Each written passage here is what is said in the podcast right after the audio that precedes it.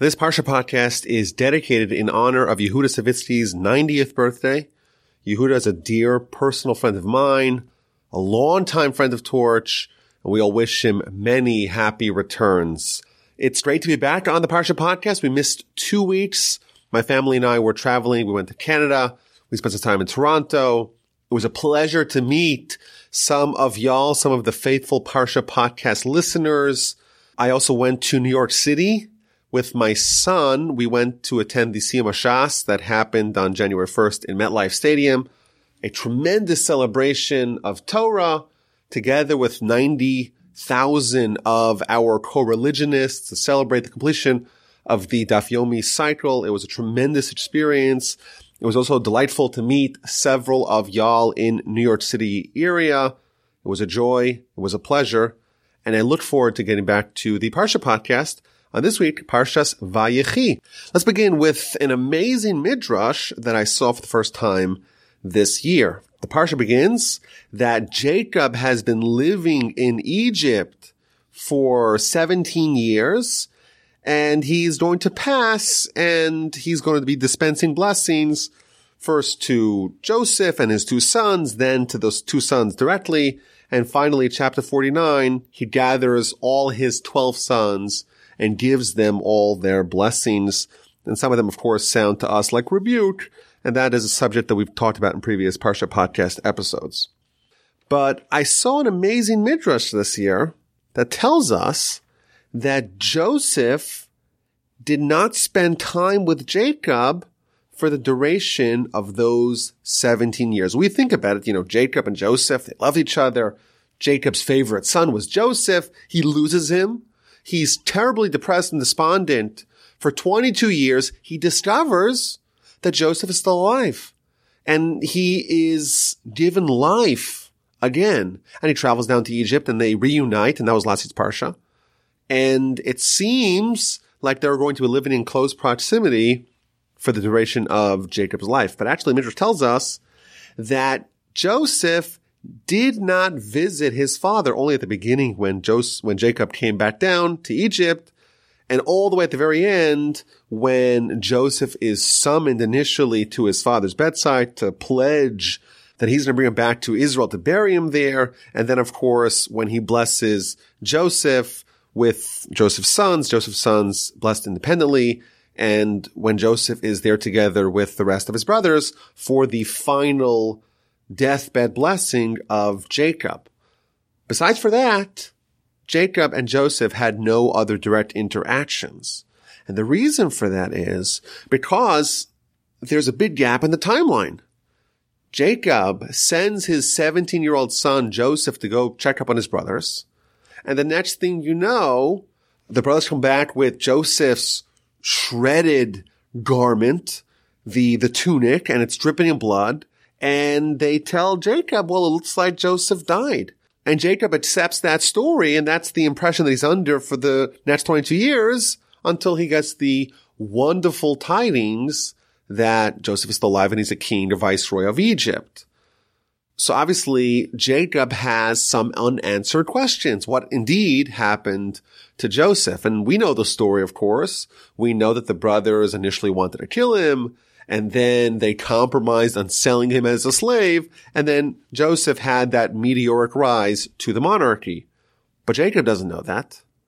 And Joseph wants to cover for his brothers, and therefore he avoids meeting his father because he knows that when his father actually meets him, his father is going to ask those probing questions and Joseph will have to either lie or reveal what happened. And he doesn't want to do that. He wants to allow the brother's crime, so to speak, to be concealed. And therefore he does not meet with his father, which sounds like an amazing insight. And we've seen this several times so far in Genesis. How far our great heroes go to avoid shaming, to avoid embarrassing, to avoid revealing the iniquity of others. Of course, Tamar is the greatest exemplar of this, she is willing to die and to take her two children in utero with her to avoid shaming Judah. Similarly, Joseph is willing to forego spending any time with his father to be able to cover up for the sins of his brother. Not just that, the sins of his brother towards him. So that's one very interesting insight that I saw this year on the Parsha. And then when Joseph is told that his father's about to die, he brings his two sons, Ephraim and Manasseh, to get a blessing from Jacob before he passes. And if you read it carefully, there's two separate blessings. One that's given to Joseph, but it's conferred to his sons Ephraim and Manasseh. And a second one that's given directly to Ephraim and Manasseh. But the first time, there's a very dramatic thing that happens. Joseph takes his older son in his left side and his younger son in his right side, and he presents them to Jacob with the intention that Jacob takes his right hand, the more dominant hand, puts it on Menashe, the older son. Of course, he's older and therefore he is more deserving of the more honorable hand. And Ephraim, who's the younger son, Joseph takes him from his right side so that Jacob will put his left and less dominant hand on Ephraim's head. But Jacob does this switcheroo and he crosses over his hands and he places his right hand, the dominant hand, on Ephraim's head and the weaker hand, the left hand, on Menashe's head. And Joseph starts to object. He tells him, no, you're making a mistake. I presented them to you with the intention he put the right hand on Menashe. He, after all, is the Bechor. He, after all, is the firstborn, and therefore he's deserving of that honor. And Jacob says, I know, I know, of course I know. Even though I'm old, and even though the Torah says that I'm blind, I can see prophetically that Ephraim is going to be the forebearer of Joshua, one of the greatest leaders of our nation's history. And therefore it's fitting, even though he's the younger brother, he, in the big picture, is more honorable, and therefore he gets the right hand. My question is, and I have not seen an answer, I haven't even seen anyone ask the question. You know, Jacob and Joseph are having a disagreement. Jacob says the right hand goes on Ephraim. Joseph says the right hand maybe should go on Menashe. That was the whole discussion. But everyone seemed to agree that there's only one blessing conveyed simultaneously to Ephraim and Menashe. If you were to ask me, I would say that Joseph should present one of his sons and Jacob will take both of his hands and put it on Ephraim or Menashe. And then once that blessing is concluded, take the second son and put both hands on the second son. It seems like everyone agrees here that there's only, there's two sons, there's only one blessing, and the question is right hand on Ephraim or Menashe. That is the whole argument. That's the whole storyline. Why doesn't Jacob simply give a blessing to one and they give a blessing to the other? Why does it have to be done simultaneously? And I had this question last year. I've asked it to a few people. I haven't seen anyone else that asks it, and I haven't seen any answers to this question. So if you have an answer to this question, you can email me, rabbiwolbe@gmail.com. And of course, with any questions or comments, please always feel free to reach out. Okay, so that's one question. And I also think there's an observation that Jacob is teaching us. Suppose you have two children. One of them is more promising than the other. So in our society, we're told you have to raise the weaker students instead of focusing too much on the more promising, the more capable students. Maybe we could say, or we could observe from Jacob that he is taking his right hand, his greatest strength, and giving it to the one that has the greatest potential, giving it to Ephraim. Maybe there could have been an argument that would go that, hey, Ephraim has all that strength. He is stronger. He is more capable. It's more potential for him than for Menashe. So let's equalize it by taking your right hand and putting it on Menashe's head. It seems like the idea of trying to to create equality, to try to raise those that are weaker at the expense of not encouraging, not giving more strength to those that are stronger is an attitude not shared by Jacob and not shared by the Torah. Very interesting idea. So those were some of the observations that I had on the Parsha. And if you have any comments on it, please send them to me. And I saw another interesting theme that appears twice in the Parsha. After Jacob dies, he goes to Pharaoh and tells Pharaoh that he wants to bury his father Jacob in Israel, the land of Canaan, in that cave. And Pharaoh responds, well, you could do it because you swore to that effect. You swore to Jacob that you're going to bury him in Canaan. And therefore, because you swore, I'm going to let you go do it. And Rashi tells us, and we mentioned this in the previous Parsha podcast that we rebroadcasted this year. Rashi tells us that if not for the oath, Pharaoh would not have allowed Joseph to carry the remains of his father to Canaan, but he was worried that if Joseph was forced to renege upon his oath, maybe he'll come to renege on the other oath, namely the oath that Joseph gave to Pharaoh that Joseph knew that Pharaoh did not speak Hebrew, did not speak what's called in Talmudic lingo, Lashon HaKodesh, the holy tongue. And there was a rule in Egypt that if you did not know every language, you're disqualified from being king. And Joseph, when he was being inspected to find out if he has the credentials to be king, he demonstrated fluency in every language, including Hebrew. And Pharaoh had fluency in all languages with the exception of Hebrew. And therefore, Joseph was actually supposed to be the number one king over Pharaoh because Pharaoh did not qualify because he couldn't speak Hebrew. And the Talmud tells us that Joseph made a promise, made an oath to Pharaoh that he won't reveal that. And therefore, when Joseph has another oath, this one that he made to Jacob, that he's going to take him and bury him in Canaan, Pharaoh is concerned that if I tell him to renege upon the oath that he gave to his father, eventually he'll come to renege on the oath that he gave to me.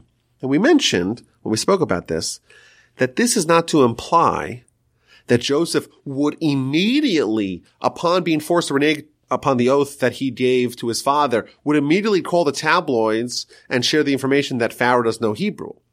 But Pharaoh's concern was that Joseph, when he was forced to renege upon his oath, the sacrosanct nature of oaths would be diminished in his eyes. And this is a principle we see elsewhere in Jewish literature. For example, famous Talmud, the book of Kiddushin, page 40a, Rav Huna said, once a person transgresses a sin and repeats that transgression, it becomes as if permitted. When we begin our foray into Torah, our foray into behavior, there are certain things that we'd never consider doing. After all, the Almighty said no. The Almighty gave us a list of things that are not okay for us to do. These are the transgressions. And therefore, doing those things, well, it's anathema. It's unthinkable. It's not going to happen. But what happens if, God forbid, we dip our toe into those forbidden waters? Once maybe in a moment of weakness, we transgress. And you know what? The world doesn't end. Maybe we do it a second time. We slowly acculturate ourselves to a life of sin. What was previously unthinkable can quickly become something that is acceptable. It happens after all. Mistakes happen. And it's not so bad. It's not the end of the world. It's okay. And therefore, what Pharaoh was worried about, it's not that Joseph would immediately take revenge, but rather the sanctity of oaths will become diminished in his eyes. And therefore, eventually, once he's forced to transgress it once, it's going to happen a second time. He'll become a bit calloused, a bit desensitized, and now there's a risk because if you've disobeyed an oath once, it's quite likely it's going to happen a second time and a third time and eventually become totally permitted. And this is a principle that we see elsewhere in Jewish philosophy, you know, and it actually works both ways. The Talmud, for example, tells us that there was a custom when people walked into the temple after it was refurbished by Herod. So Herod is the king of Judea and he does this massive project of refurbishing the temple and makes it the most beautiful building in the world. And people were so wowed by it that it would take away their breath. And the sages instituted a custom that whenever someone walks into the temple, they walk in from one entrance and they exit from a different entrance. Because you know what? No matter how drop dead stunning and gorgeous the temple is the first time you see it, once you see that same visual a second time, it's not as impressive. You've seen it before. You become a little bit desensitized. That wow that you had is no longer as impressive. And therefore to keep that feeling, that experience fresh and powerful, go out a different exit. Don't repeat it because if you repeat it, well, it's not as impressive as it was the first time. That's on the positive side. I've heard of great sages, by the way, in modern times that would go to visit the Western Wall, the Kotel, only once a decade. Because the first time you go, my goodness, I am standing at the holiest or near the holiest site in Judaism. This is where Abraham offered Isaac as a sacrifice. This is where the first temple was built by Solomon. Second temple was built. This is the most hallowed grounds in, in the whole world. What an amazing experience and what a sad thing it is to look at it in, in its current ruins. It's a very powerful experience the first time you do it. If you go there every day, well, it's no longer as impressive. Similarly, we, there's a debate amongst the various different communities in the Jewish people as to whether or not during the prayers we say the 13 attributes of mercy every day, or do we leave it only for the high holidays? So the Ashkenaz custom is to say it only during the high holidays, only fast days, only special days. Whereas the Sephardic custom is to say it every day. And the argument would be, yes, it's so powerful to say it. These are such evocative words. But on the other hand, we don't want to lose the unique nature of it. We don't want to get desensitized and callous to it. And therefore, maybe we should leave it only for special occasions. And we see the flip side. We see something bad, like transgressing an oath. And we know in Judaism, your word, your bond matters. And you are not allowed to desecrate your word. And that's unconscionable. And that's unthinkable. And it certainly was like that for Joseph. But you know what says Pharaoh? If he does it once, he'll be compelled to do it once by me. It's not going to be as outrageous the second time. And therefore I know what's going to happen if I force him to transgress his oath. Eventually the concept of oaths is going to go out the window and it's going to happen a second time and my secret will be divulged. There's another example of this idea found towards the end of the parsha. Jacob passes away. There's 40 days of the embalming period, 70 days of mourning, and Jacob's funeral procession begins to head towards Canaan, towards the cave of the patriarchs. And the Talmud in the book of Sota, page 13a, gives us a very lengthy description of this funeral cavalcade and it describes something that happens in a place called Goren Ha'atad. And the Talmud explains that what happened is that all the kings, the chieftains, the leaders of Esav, of Ishmael, of Keturah, all of, so to speak, the first cousins of the Jewish people that descended from Abraham, they all came to join this procession. And when they came, initially, they had violent intentions. They wanted to do war against the Jewish people. But then when they saw the crown of Joseph placed upon the bier of Jacob, they all removed their crowns and they placed their crowns also upon his coffin, upon his bier. And the Talmud tells us that in, in total there were 36 different crowns all placed upon Jacob's bier. And the Kabbalists tell us 36, of course, is an important number. There's Chai, which is 18. There's double Chai, which is 36. And that's to indicate that Jacob was so alive. He was so high. He was alive in this world, 18, and he's alive in the next world, 36. Jacob was exuding life. The Talmud continues that when they arrived at the cave of Machpelah, they saw Esav standing guard and he stopped them and he was saying, Hey, there's eight burial spots here and there's only one more available. Adam and Eve are buried there. Abraham and Sarah, Isaac and Rebekah, and Jacob already buried Leah. So seven out of the eight slots have been taken. The last spot is mine. It's not Jacob's. So they said to him, well, you sold your birthright, your firstborn right in exchange for that soup. And he responds, yeah, I sold my firstborn right. But of course, the firstborn has an additional right over the average child, but I didn't sell my average childness to Jacob. That I maintained. And therefore, whatever is included in the birthright indeed is justifiably Jacob's, but what's not included is still mine. And part of that is that last burial spot. And then the brothers told him, or the, the assemble told him, yes, but even that you sold. And Rashi tells us that when Jacob arrived from Laban's home, he had amassed, he had accumulated lots of gold and silver, and he gave all of that to Esav in exchange for his burial spot. So the brother said, well, you sold it in a second transaction to, to Jacob. And then he says, well, I don't remember that. Where is the documentation? Where is the contract? And the brother said, Oh no, we forgot it in Egypt. So they quickly dispatched Naphtali, who was very swift, swift like the deer, to go and find it. Meanwhile, you have Chushim.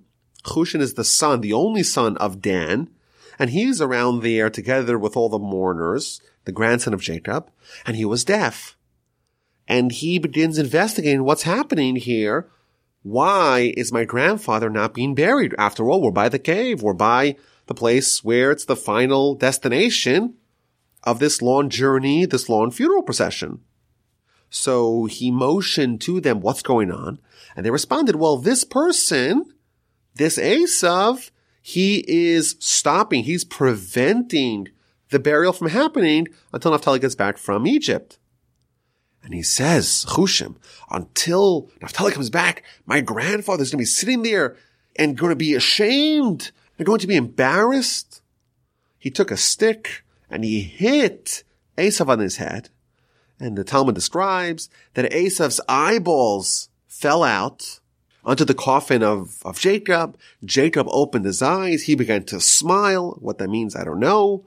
And finally, concludes the Talmud, at that time, the prophecy of Rebekah that her two sons are going to die at once, on the same day, that was fulfilled, even though Jacob died several months earlier. But when he's going to be buried, that's the same day that Esav died because Chushim killed him, alternatively because Chushim began to kill him, and Judah finished the job. So that's the story that we're told in the Talmud book of Sota. One of the commentaries asked an interesting question. You know, is there a greater disgrace than to not bury the dead? It's one of the worst things in, in Jewish philosophy. And Chushim, the deaf son of Dan, is behaving totally appropriately by taking drastic measures and clubbing Esav on the head. But why is everyone else standing idle capitulating to Esav's ridiculous demands, waiting for Naphtali to go fetch it from Egypt. Why are they doing something about it? Why is Chushim the only one to take action and to stop these, this outrage? And the answer, Reb Chaim Shmulevitz says, he says, we see from here what happens when someone gets acculturated to something bad. Chushim, after all, he's deaf. When Esav is there and he begins this whole long dialogue, this whole long negotiation, he can't participate in this, in this discussion. He's deaf after all. And the brothers, they see Esav and they begin this whole dialogue and the fact that this is an outrage begins to dissipate. And after Esav makes that red line. He says, no, I'm not letting you bury him. At that point in the discussion, Just like what would have happened to Joseph had he transgressed the oath. At that point in the discussion, they're already used to this idea that Esav is going to stop the burial. Whereas Chushim, he did not participate in the initial discussion. And to him, he got it all at once and he was still aflame with the fiery passion of we're not going to allow Esav to stop Jacob from being buried. The brothers, because they had already begun this conversation and they were already acculturated, desensitized, calloused by the time Esav makes his demands known, their fire, their vigor, their what's expected of them, well, it's already gone out the window. They're already used to it. Once you get used to an outrage, it becomes the new normal. Chushim, he's the one who's not participating in it, and therefore he's the one who has not gotten desensitized, and therefore he behaves appropriately, and it's only he and he alone who does that. I want to add another point to this. If you read this whole story, it does sound somewhat messianic. Think about it. We have Jacob. Jacob is also called Israel, and he's been in exile. He's been in Egypt. He's been away from the land, the land of Canaan, the land of Israel. And here, his very last journey is traveling from outside of the land of Israel, returning home, returning to the land. And you have the nations, and they begin initially to saber rattle, to threaten war. But ultimately, they concede. They in fact join in. They place their own crowns on his bier. But there's this last battle, this last showdown with Esav. If you remember earlier in Genesis chapter 33, after Jacob had his initial clash with his brother and they amicably resolved it, Jacob tells him, this is chapter 33 verse 14, you go and I'll eventually get to you in Seir. And Rashi tells us that's a reference to the Messianic era. The very last battle that the Jewish people are going to have before Messiah is going to be with Esav, who resides in, in Seir. And here we have again, everyone is on board with the exception of one man, with the exception of Esav. And who comes and kills him? The deaf son, the only son of Dan, Chushim. I just pointed out something very fascinating the way Chushim is spelled in the Torah, if you scramble the letters in a different way, you spell out the word Mashiach, Messiah.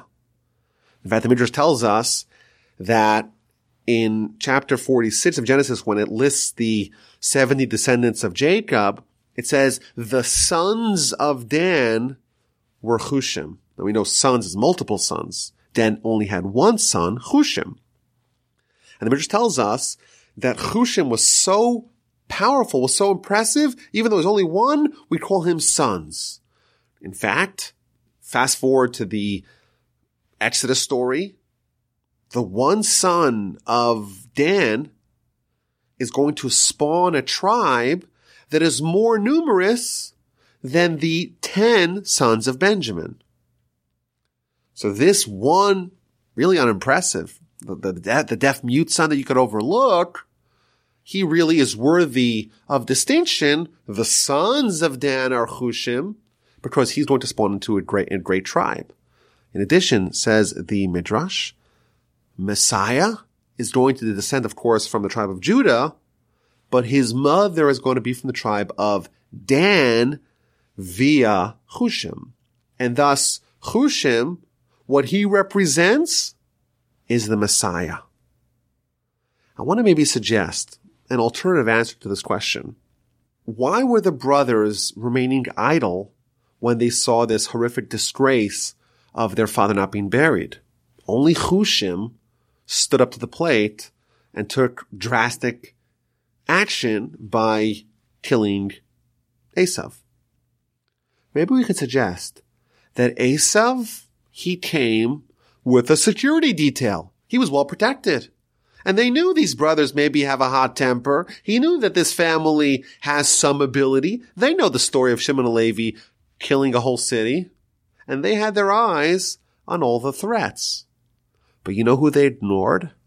They ignored that one pathetic son of Dan Look at him. He's deaf. He's mute. He's not a threat. He could be ignored. The triumph of Messiah over Esav comes from the unanticipated force of Chushim, the kid that won't amount to much. The one child of Dan. What's, what happened? Uh, Dan is going to comprise one of the tribes of Israel. But he only has one son and the son is, you know, think about it. It's, it's, it's sad. Only one son and he's a deaf and he's mute. What's going to happen with this tribe? And here we see the answer. We're going to take this surreptitious route towards victory, towards Messiah, towards triumphing over Esav. And I think that's a broader lesson in the question of redemption in general. We always think that we could connect the dots to try to telegraph how exactly redemption is going to happen. And one of the things that we see again and again and again throughout Torah literature and Torah philosophy is that redemption comes from unexpected places. Next week, we're going to meet Moses. Moses is going to be the one who leads the Jewish people out of Egypt. And where did he grow up? He grew up on the lap of Pharaoh. He grew up in the house of the enemy. The last person that you would think would be a good candidate to save the Jewish people, he precisely is the one. Esav, he's worried about all the brothers. He's worried about all the grandchildren, with the exception of Chushim, the one that is the Messiah, the one that represents the Messiah, the one that is in fact his undoing. very powerful lesson from the end of the parsha. So those are some of my thoughts on the parsha. I appreciate your listenership. I appreciate you being with me throughout the book of Genesis. Hopefully, please God will continue next week with the book of Exodus. Again, my email address is rabbiwolbegmail.com. Please send me an email with a question, with a comment, with any sort of feedback. If you have not yet done so, visit our website to get your own mitzvah magnets. We will ship them to you for free. Thanks for listening. Have an amazing Shabbos. Talk to you next week.